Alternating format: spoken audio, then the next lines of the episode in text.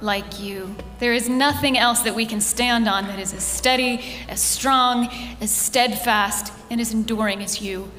Father, I pray this morning that you would give us hearts that are soft to your presence, ears that are soft to your voice, eyes that are open to see you. Father, even in this moment, we just confess that there's nothing, there's nothing, nothing fills us the way that you do, nothing that completes us the way that you do, nothing that satisfies us the way you do. We're here for you this morning to honor you with our lives, to give you a song of praise that is worthy of you. You are worthy of everything we have. So I pray that this morning you would make the way for you to us and the way for us to you really clear easy. You would break down the walls, you would break down the lies, you would bring us to yourself. We honor you this morning, Jesus.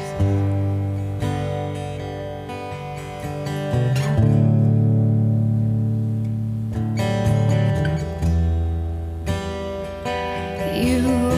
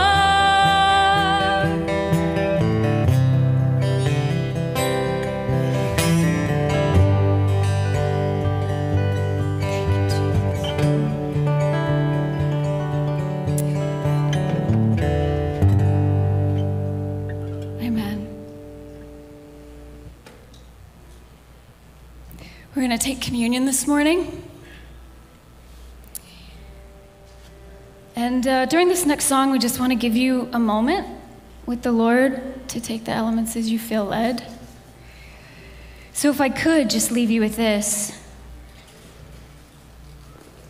Paul encourages us in 1 Corinthians 11 to examine yourselves before you take the elements. And so, I know for me, I easily forget to take like the internal inventory.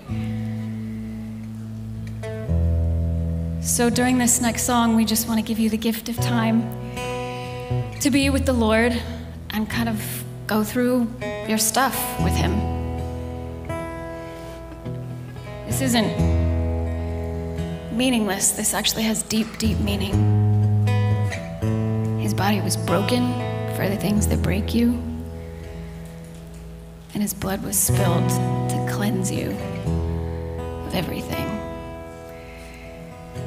So, as we take a moment to be with Him, let's not pretend that we're right with God, but let Him put on us His love and His gentleness and His care. And let's leave today having left lots and lots of stuff behind.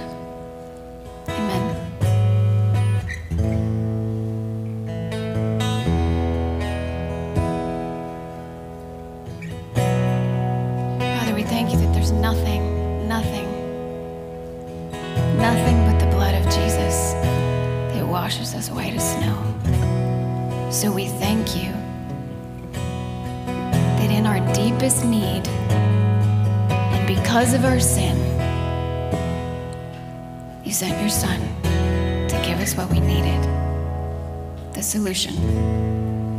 So we remember you this morning in your sacrifice.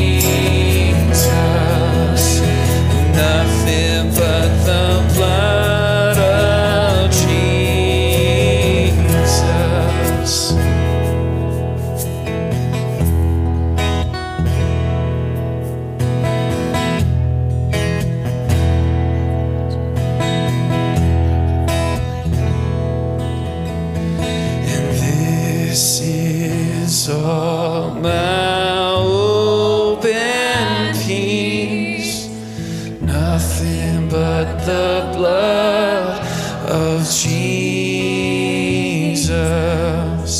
And this is all my righteousness.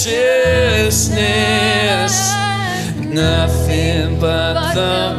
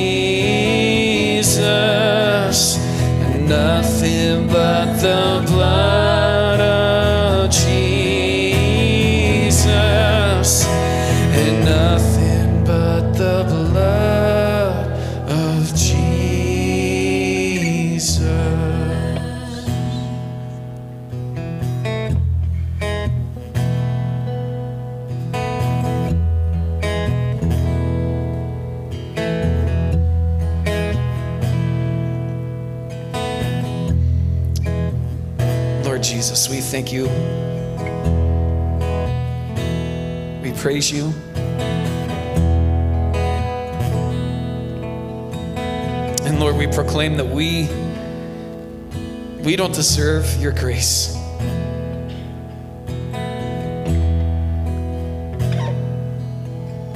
We don't deserve the acts of love that you committed for us. By freely laying your life down, being mocked and ridiculed, your body being ripped to shreds.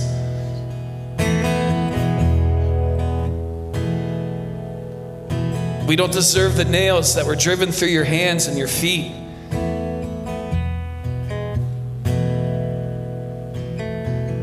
And we don't deserve, Lord, the act of you taking all of our sin, past, present, and future, and placing it on yourself. And paying the penalty that we should have paid. But we thank you, Lord, and we shout hallelujah that you love us and that we now stand before the Father, the creator of all things, the ruler of all things, as guiltless, spotless. And we thank you that you have called us to be called sons and daughters. We love you, Lord. We thank you. We sing to you. We praise you.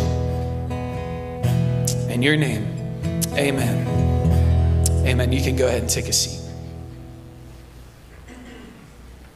Oh, and kids, you are free to go.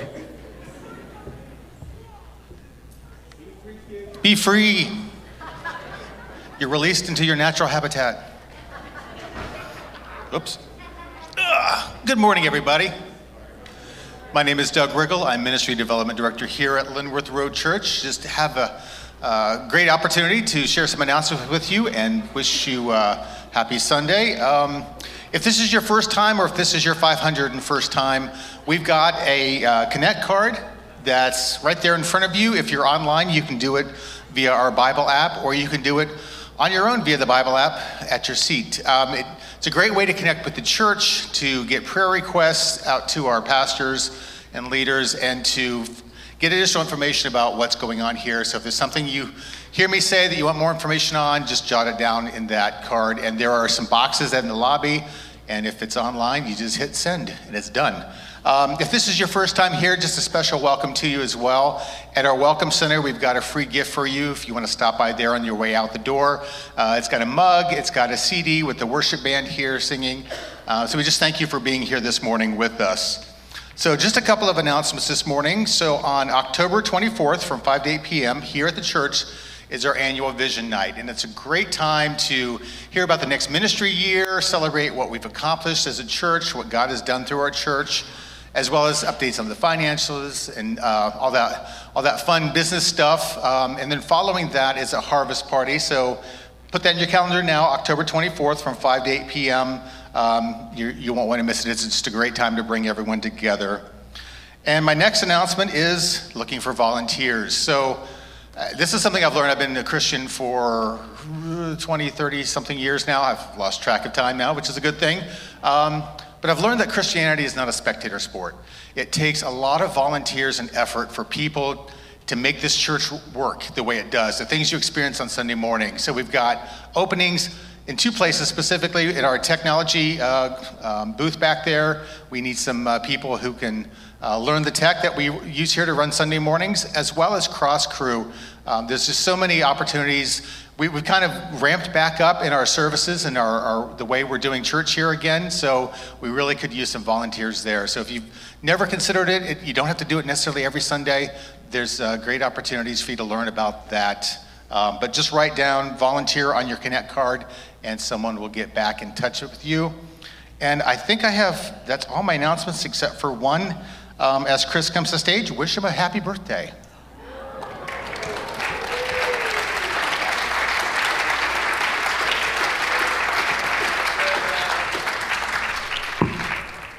As my friend George said, numbers don't mean anything, right? Numbers don't mean anything. All right. I um, thank you, thank you. In these difficult days of leadership, my wife helps keep me on an even keel. I was driving.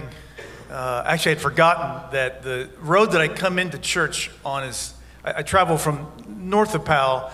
I usually come down Liberty Road, avoid 315 and uh, forgotten that a sign had said Liberty's going to be closed for 45 plus days, and so I had to do the detour right there. And but I remembered I'm going to at least text Louise so she'll remember don't take Liberty. And she texted me back and said, "Give me liberty, or give me death." that good? I mean, just on the spot, just on the spot. It's great keeps things even keeled. Well, this week I was searching for articles on persistence and I ran across this headline that caught my eye Americans don't die for religion anymore. Did we forget that people still do? Writer written by Bonnie Kristian, she said that while sorting through all the analysis, searching for the blame on what went wrong in Afghanistan, as she did that, one insight stood out to her. An insight she wrote as both too little acknowledged and incredibly important. It came from a new book by a man named Carter Malkasian, a military advisor who spent many years in Afghanistan. What caught her eye was what Malkasian wrote on the role of religion. He wrote that the Taliban had an advantage in inspiring Afghans to fight. They cast themselves as representatives of Islam and called for resistance to foreign occupation. Actually, this slide here, let me interrupt myself. This is the Taliban studying. And if you weren't aware, the Taliban is actually extremely religious. They are very religious to the T. And here we see a picture of them in a, a very studious environment. So they cast themselves as representatives of Islam and called for resistance to foreign occupation. Together, these two ideas formed a potent mix for ordinary Afghans who tend to be devout Muslims but not extremists. aligned with foreign occupiers, the government mustered no similar inspiration. It could not get its supporters, even if they outnumbered the Taliban, to go to the same lengths. More Afghans were willing to serve on behalf of the government than the Taliban. But more Afghans were willing to kill or be killed for the Taliban. That edge made the difference on the battlefield. Now, that distinction, Malkasian writes, was underappreciated by American leaders and experts, himself included, and the resultant ignorance helped American occupiers believe that things were possible in Afghanistan, defeated the Taliban, or enabling the Afghan government to stand on its own, that probably were not possible. Close quote. Now, I thought, found this very intriguing on many levels. But this is the point for today's message that underestimating the devotion or the persistence of an enemy will always get you into trouble. Whether you are fighting a war or a disease or just playing football. And as we jump into this letter from Jesus to our next church, we're going to see this dynamic, underestimating an enemy, come into play. Now, if you're new to Linworth or here for the first time, we are going through this series called Jesus in Revelation, and we are covering the seven letters written from Jesus through the Apostle John to first century churches, seven of them. And they exist in what is now called, or what is now modern day Turkey. And if, we can see, if you can see the map here, we are on city number three. We have done Ephesus we have done Smyrna, and now we are doing the city of Pergamum. So, will you stand, please? And follow along on your device or with your Bible. Revelations chapter 2, verses 12 through 17. And the angel of the church in Pergamum write, wrote, The words of him who has the sharp, two edged sword. I know where you dwell, where Satan's throne is. Yet you hold fast my name, and you did not deny my faith, even in the days of Antipas, my faithful witness, who was killed among you where Satan dwells. But I have a few things against you. You have some there who hold to the teaching of Balaam, who taught Balak to put a stumbling block before the sons of Israel so that they may eat food sacrificed to idols and practice sexual immorality. So also you have some who hold to the teaching of the Nicolaitans. Therefore, repent. If not, I will come to you soon and war against them with the sword of my mouth. He who has an ear, let him hear what the Spirit says to the churches. To the one who conquers, I will give some of the hidden manna, and I will give him a white stone with a new name written on it, written on the stone that no one knows except the one who receives it. This is God's word. Thanks be to God. Go ahead and be seated. All kinds of questions emerge to us from this strange language. And so, what I first want to do this morning is decipher the strange language, and then we'll ask the question so what? Here's the outline for this morning to decipher this strange language. Number one, why is Pergamum described as a place where Satan dwells? Secondly, what is the teaching of Balaam? And thirdly, what is the white stone? If we can define these things, I think we'll have some application to our church today. We pray, pray with me as we start. Father, uh, We've already experienced the presence of the Holy Spirit through song.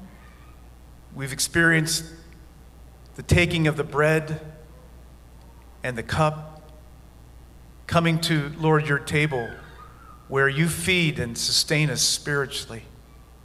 And now we pray that you help open up our eyes to what each of us needs this morning to hear from Jesus. Father, these churches more than anything else, needed to hear from Jesus. And Father, we tell you that's our need today as well, to hear from Jesus. Pray that each of us would have our eyes opened, our ears open to see and to hear Jesus this morning. In his glorious name we pray. Amen. Amen. Amen. All right, first question then. Why is Pergamum described as the place where Satan dwells? Can you imagine that descriptor on the tourism ad for Pergamum? Come to Pergamum, the capital city. See our beautiful architecture. Stroll through the shelves of our world class library while sipping Turkish espresso.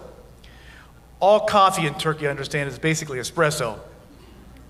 Take a selfie by our famous temples. Do a flyover to see the famous Greek god Zeus. Ours is a city where the lights never go out.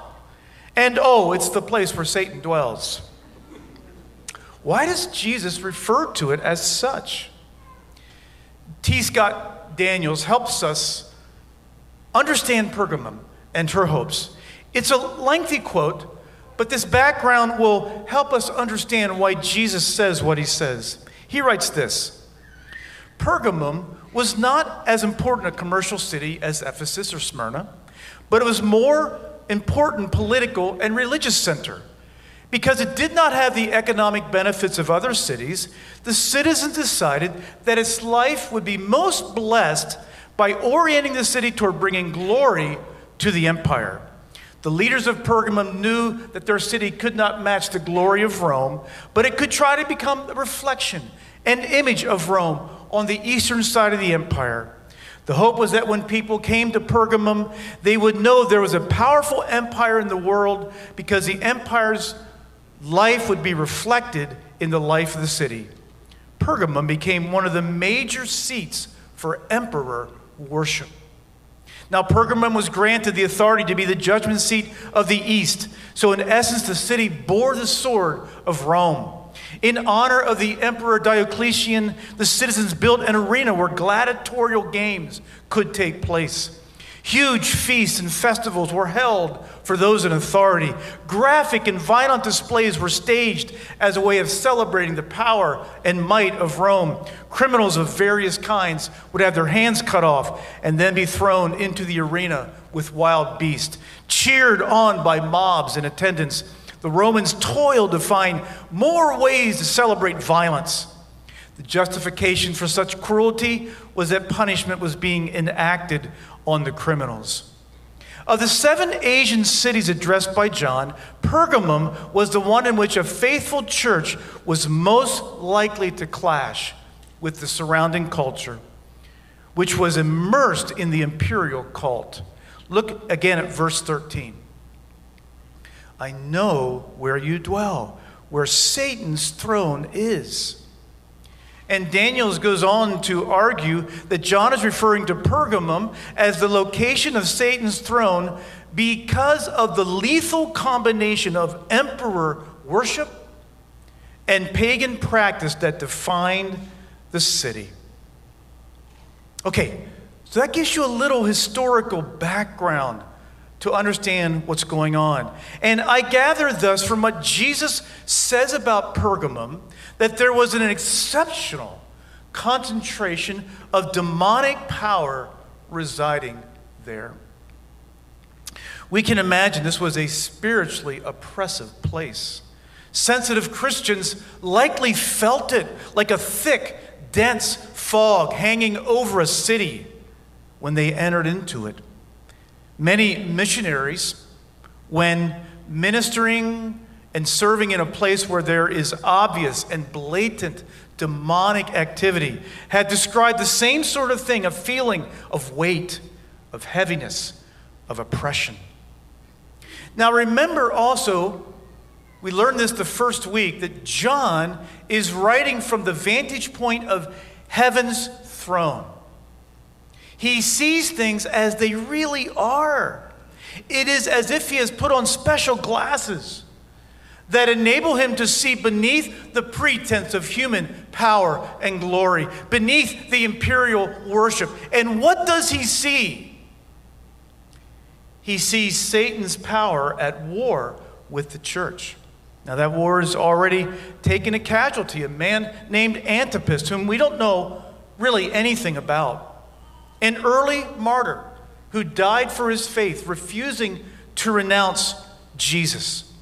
And through this great loss, the church has remained faithful. Maybe they remembered the words of Jesus, for Jesus anticipated times like this. Matthew 10 32 and 33. He says, Whoever acknowledges me before others, I will also acknowledge before my Father in heaven. But whoever disowns me before others, I will disown before my Father in heaven. Now, this display of courage under pressure leads to affirming words from Jesus. And you might think, oh, that's the end of the story. That's the end of this letter. Such a church could not have anything wrong with it. But then look at that verse 14. But I have a few things against you. Such chilling words. Could you imagine Jesus saying that to Linworth? I have a few things against you. As we digest this reproach, I have to admit, I, can't wrap my heads around this. It's a mystery. How a church where people are being martyred yet has some things missing.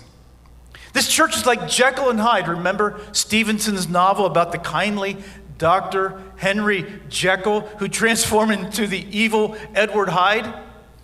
Jekyll and Hyde is the phrase we use when describing a person who appears outwardly good, but also has a shadow side. This church, commended for its courage, think about it. They withstood a frontal attack from Satan, but they have left open a back door, such as the enemy slips in another way. Two weeks ago, the church in Ephesus was praised for its commitment to truth, but had lost its love. The church in Pergamum was welcoming, but it had compromised the truth. Feeling the headwinds of cultural pressure, it was accommodating. We scratch our heads wondering how could a church with such courage and faithfulness possess this weakness? Well, that mystery leads us to the second point. What in the world is the teaching of Balaam? Again, look at verse 14. Some of you hold to the teaching of Balaam. What's this all about? Well, John is referring to an Old Testament story, hundreds of years previously. It is told in the book of Numbers, chapters 22 through 24. Let me retell it briefly here. It is near the end of Israel's wilderness wanderings, those 40 years, and they camped near a uh, neighboring country called Moab and Israel posed a military threat such that the king of Moab was terrified. Now, the king of Moab's name was Balak. So, in desperation, Balak hired a magician named Balaam to put a curse on Israel. Now, Balaam himself is a strange mixture of good and evil, and he's hard to make sense of. He's also something of a soothsayer for he predicts the future. Now, Balaam, at a minimum, respected God's power and he balked. He uh, didn't go quickly. He tried to get away around the king's request to enact this curse. But the king kept coming back, making multiple requests. And Balaam finally relented after the Lord told him to go to Balak. In the end, however, after some curious happenings involving a donkey, you'll have to read it, God prevents Balaam from issuing the curse, totally infuriating Balak.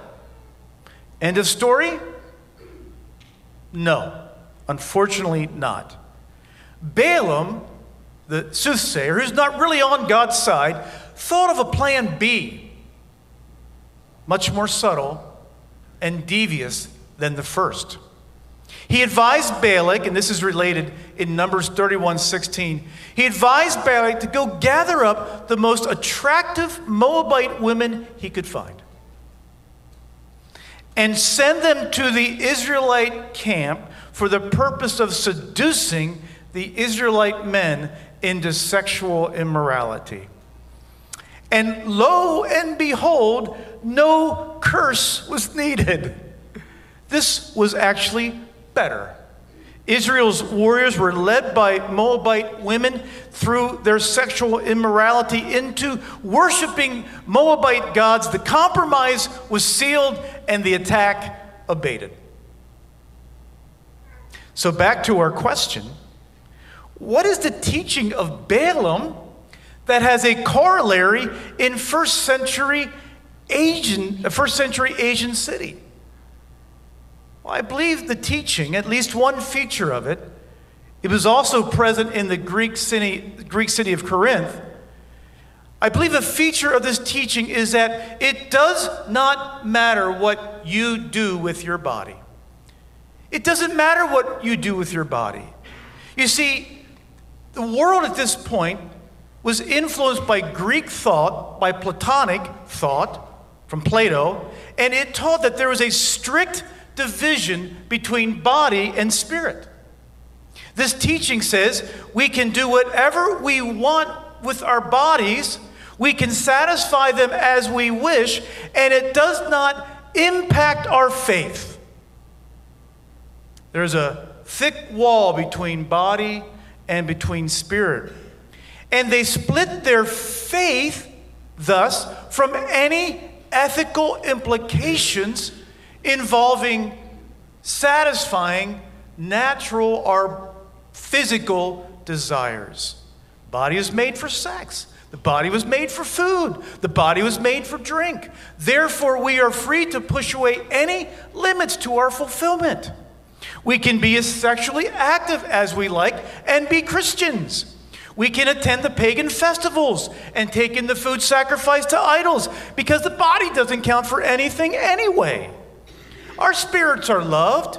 Our spirits are forgiven. Our spirits are going to heaven. And therefore, we can do whatever we like with our bodies. Now, this is not a minor or secondary issue, right? Look at verse 16. Jesus says that if you do not do a U turn on this, those of you who practice and teach this, I will fight against you with the sword of my mouth. The sword of the mouth is the descriptor Jesus had used to introduce himself to this church. And while the sword might signify Jesus' authority over Rome and his temporal power, it certainly signifies his power to judge his own church. Notice Jesus says, I will fight against them, indicating that not everyone in the church bought into this. Yet at the same time, it was being allowed into the church. It was not being confronted. Nobody was challenging it. That is why the entire body is called to repent. Now, the problem of both practice of this teaching of the Nicolaitans who had entered into this church of Pergamum, who were not, who were welcomed into the church and were teaching it, the problem of both practice and implicit acceptance is what draws from Jesus, even to a church that had suffered immensely, a very firm rebuke and warning. What would God have desired of the leadership of this church? It is a kind of leadership expressed in 2 Timothy 2 when Paul is giving Timothy instructions on how to confront, and yet with gentleness. Look at this scripture 2 Timothy 2, verses 24 through 26. And the Lord's servant, Paul to Timothy, the leadership of the church, the Lord's servant must not be quarrelsome, but must be kind to everyone, able to teach, not resentful. Opponents must be gently instructed in the hope that God will grant them repentance, leading them to a knowledge of the truth, and that they will come to their senses and escape from the trap of the devil who has taken them captive to their will. Again, we see hope as we have in the other letters. We see hope in Jesus' command to repent. If the church can repent and do a U turn, the same invitation is given to it as the other churches. Verse 17 Whoever has ears to hear, let them hear what the Spirit says to the churches. They have the power through the Holy Spirit to respond. What is needed for this church and our church is to hear the voice of Jesus and respond. And there's a promise for the victorious. And that leads us to our third point. What is the hidden manna and the white stone? First, the hidden manna. Again, here we're now towards the end of our text, the end of our paragraph. What is the hidden manna? Dennis Johnson points out that the manna was the bread of heaven that had nourished Israel in the desert. And Revelation portrays this church, the church's life, and the church's journey in a similar way. The church is on a sojourn through a wilderness through which God sustains it, right? We look around and see our crazy, chaotic world. It's a spiritual wasteland. It sometimes feels like a toxic dump. We too are sustained by manna. Jesus took the picture even further, announcing that the manna pointed to his sacrificial body in John chapter 6. And though the church, church's circumstances, our circumstances may feel like a desert, Jesus sustains us by revealing himself through his word. His word is our food, our bread, what nourishes and sustains us. What is the white stone? With a new name on it. Well, we cannot be completely sure. But the historical context gives us a strong clue. In the Roman world, a white stone with a name written on it served as a ticket, admission, for certain functions such as feast in the idol temples. Now, this view fits very nicely with our passage, for it suggests that those who do not compromise themselves with idols will receive passage into the marriage supper of the Lamb the great messianic feast described in Revelation chapter 19 when Jesus returns for his church. But there's more. More important than the color of the stone is that it bears a name. Why a new name?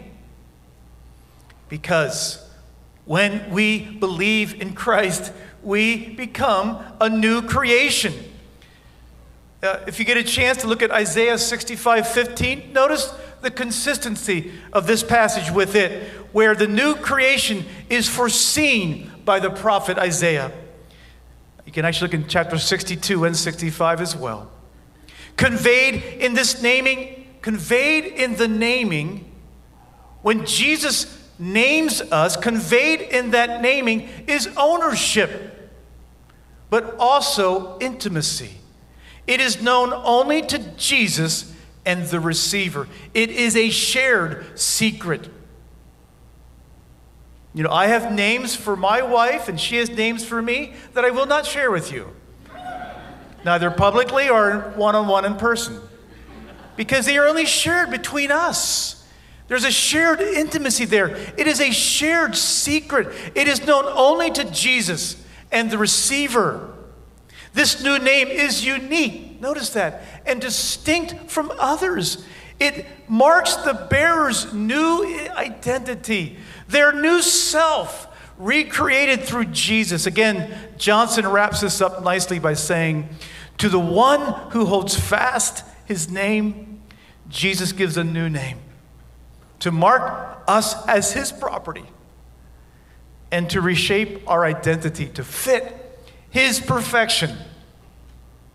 Sound too good to be true? Look at Romans 8 29. For those God foreknew, for those he foreknew, he also predestined to be conformed to the image of his Son, that he might be the firstborn among many brothers and sisters. Someone has written that names are powerful things, even though we may not often think of them as so. But most cultures take them very seriously, and this is often reflected in their literature. In The Lion, Witch, and the Wardrobe, we find Aslan coming into Narnia. Let's see that slide if we could, that next one. Do you remember in The Lion, Witch, and the Wardrobe how evil pervaded the world? And the way that Lewis characterized evil was by saying it was always winter but never Christmas. And Aslan, the lion, who is the Christ figure, when he comes into this world and he comes into it and he speaks, he says this to the beaver. He says, Peace, beaver. All names will soon be restored to their proper owners. In the meantime, we will not dispute about noises. This author goes on to write that the good news is that God sees to the very heart of things, and He is the ultimate namer of whom we are but a poor imitation. And one day, as Aslan promised Beaver, all names will be restored to their proper owners. Victors in Christ will receive a white stone from Jesus. Seeing this, Jesus says, knowing this, Jesus says, grasping this, Jesus says, will motivate you to hold fast my name. So, we've talked about why does Jesus describe Pergamum the way that he does. We've talked about what is the white stone, the hidden manna, what is the teaching of Balak or Balaam. So what? What do we do with this? What, do we, what difference does it make? Now, there's a whole host of various things that we can draw from this, and maybe you've already written down some applications as we've gone through this. There's lots here to think about more, to pray over, to discuss in your life groups. What struck me the most from this passage is how persistent Satan is. How persistent he is. Uh, like the passion of the Taliban. After a frontal attack on the church to take it, take it down failed, he didn't give up. He slips in through a back door, armed with a deceptive and destructive teaching, an alluring teaching that separated the ethics of Jesus from faith in Jesus. A teaching that allowed you to fulfill any bodily desire while suggesting it had no impact on your relationship with God. Again, I mentioned H.B. Charles last week, and again, he, he captured the diabolical nature of Satan with this pithy quote. He said, If the devil can't kill a church, he'll join it. An illustration of this dividing of faith and ethics was told by Philip Yancey. Yancey wrote of a friend of his named Susan, a Christian who told Yancey that her husband did not measure up and she was actively looking for other men to meet her needs of intimacy. When Susan mentioned that she rose up early each day to spend an hour with the Father, I, I asked, In your meetings with the Father, do any moral issues come up? That might influence this pending decision about leaving your husband? Susan bristled. That sounds like the response of a white Anglo Saxon male. The father and I are into relationship, not morality. Relationship means being wholly supportive and standing alongside of me, not judging. Again, the separation of belief with ethics. Do you see the thinking there? Any attempt to question the ethics of her behavior was met with a spiritually cloaked defensiveness, accusing Yancey of judging her. And indeed, we agree, right, that holding a prideful, self righteous attitude is condemned by Jesus.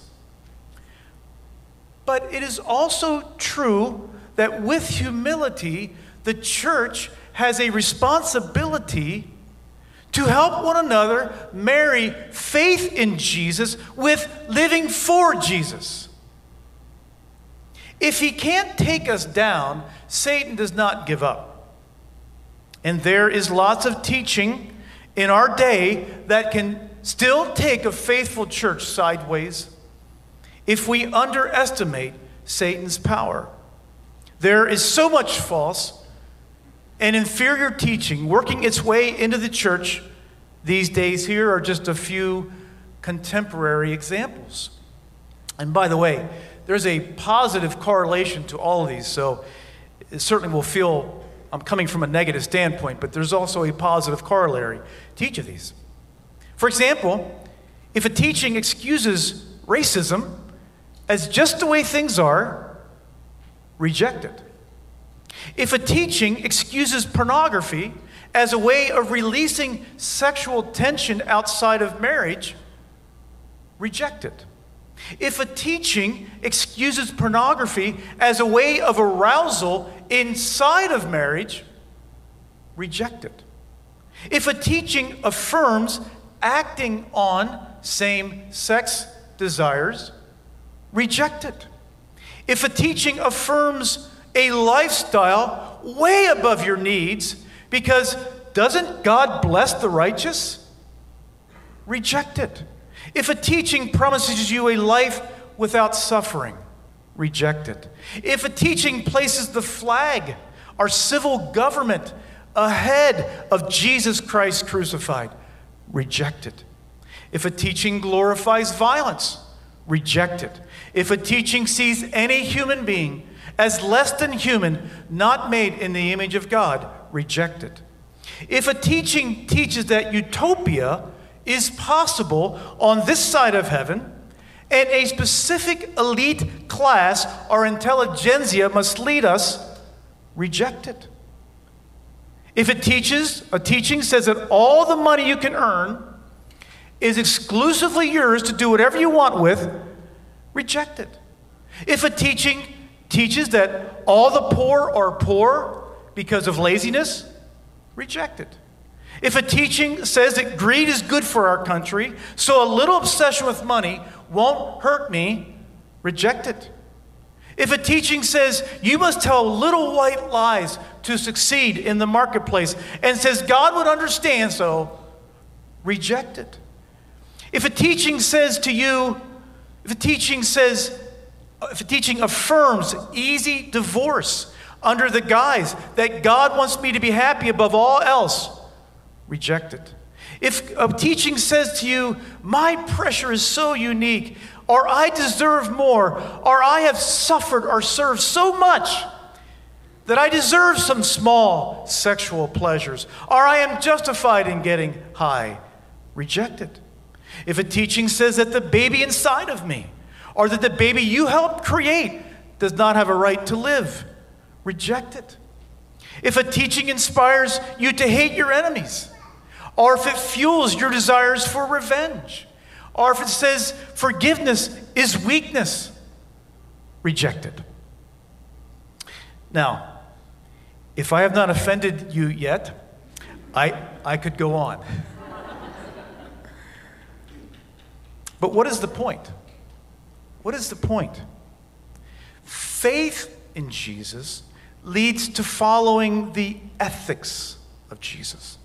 And false teaching of all sorts and sizes seeks to separate the two. And being split in two like that creates something grotesque and monstrous in the church in the way that people see Jesus. Conversely, church, conversely, Linworth, if we guard ourselves from false teaching, by being part of a local church that takes the Word of God seriously and embeds it into everything that we do, we have a vision of a church where members hold one another accountable. Yet, without creating a chilly, cold atmosphere, because they do it with grace, with humility they do it with recognition that we are all in different places in our spiritual journey. Some of us are veterans. We should know better. Some of us are newer Christians and don't know better. Some of us are not yet Christians. Yes, they hold one another accountable. This is the vision of the church. But they do it from a place of believing in one another and also recognizing one's own vulnerabilities. If you're not a part of a church, if you're a, if you're a Christian and you're not a part of a church that aspires for this, why not? Why not? And if you think, if you are a part of a church or our church, and you think you can do it alone, or you think that you're above correction, then you are underestimating, in both cases, in both cases, you are underestimating the power of the enemy. You see, if together, church, Linworth, if together, if we never forget the gospel, that Jesus showed mercy on me, a sinner, me, you, then mercy and the admixture of mercy and justice,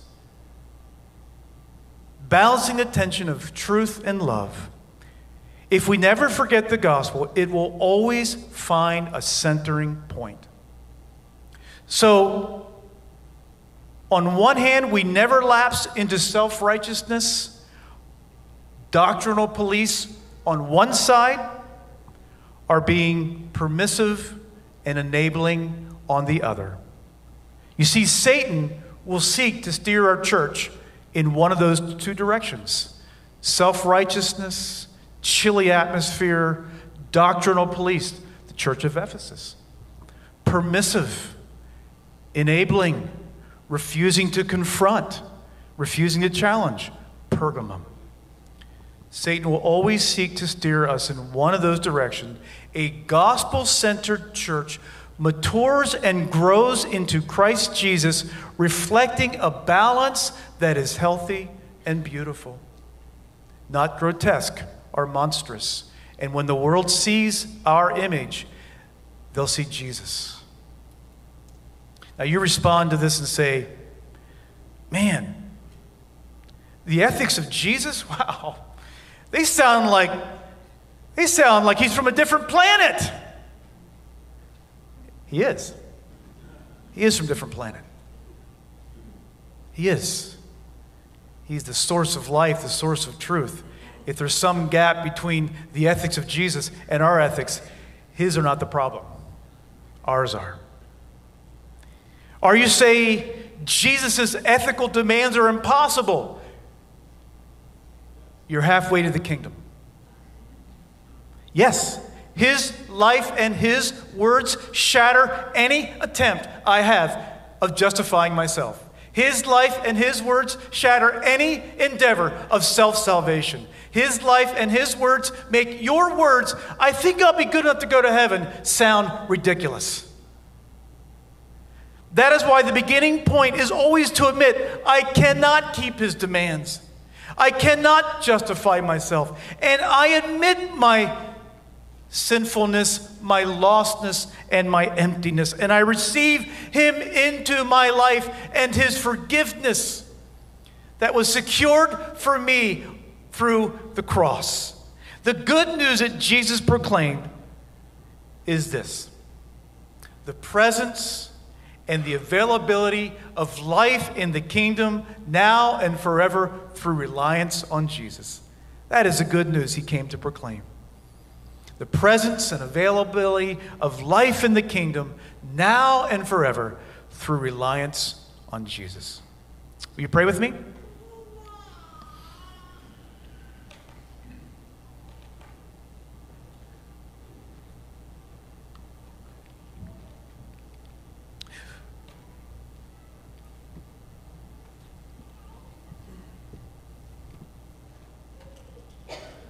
Father, we thank you for your presence today that comes through your word and through the Holy Spirit. And now, as we respond to your words, Jesus, remembering that you are the King of Kings the Lord of Lords.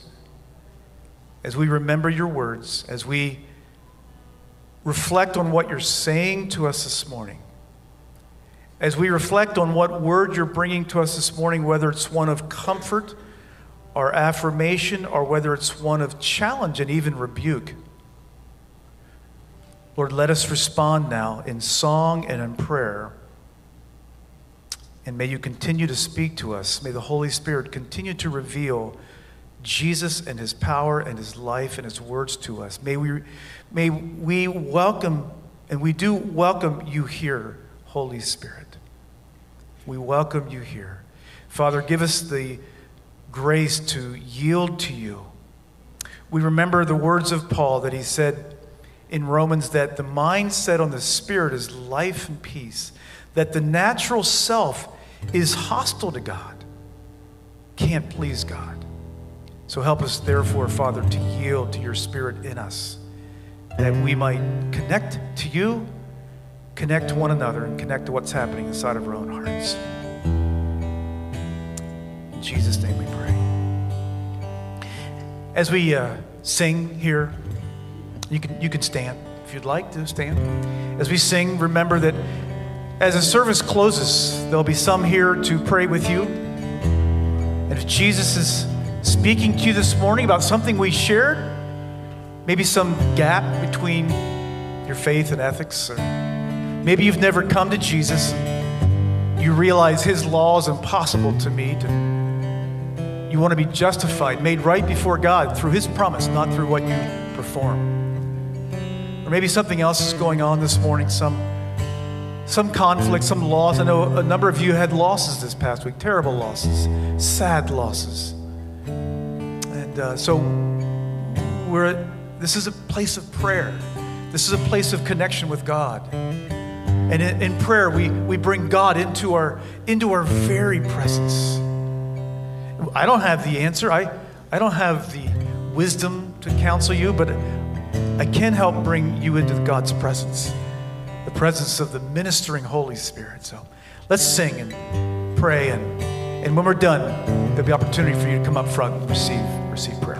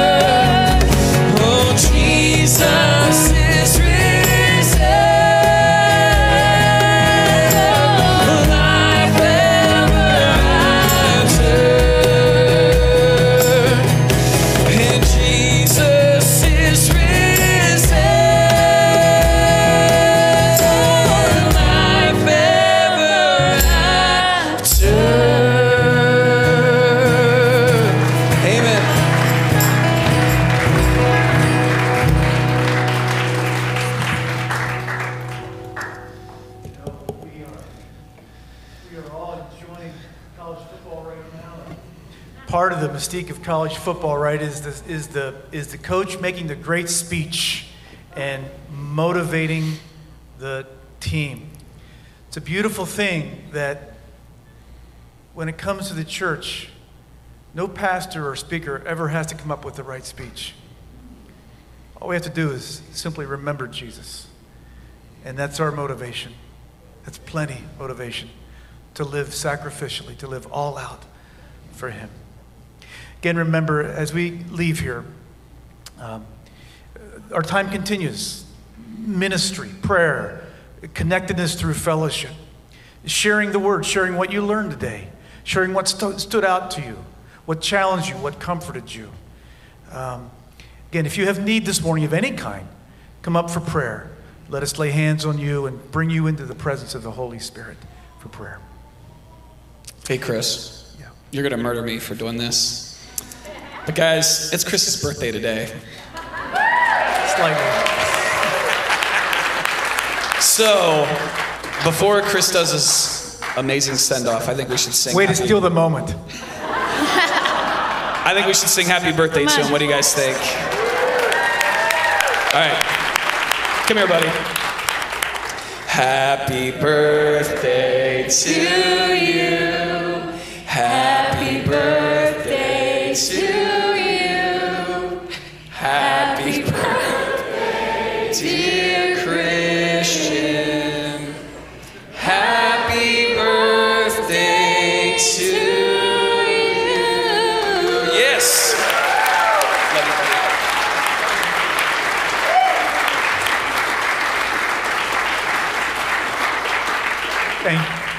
Thank you. It was only slightly embarrassing, but thank you.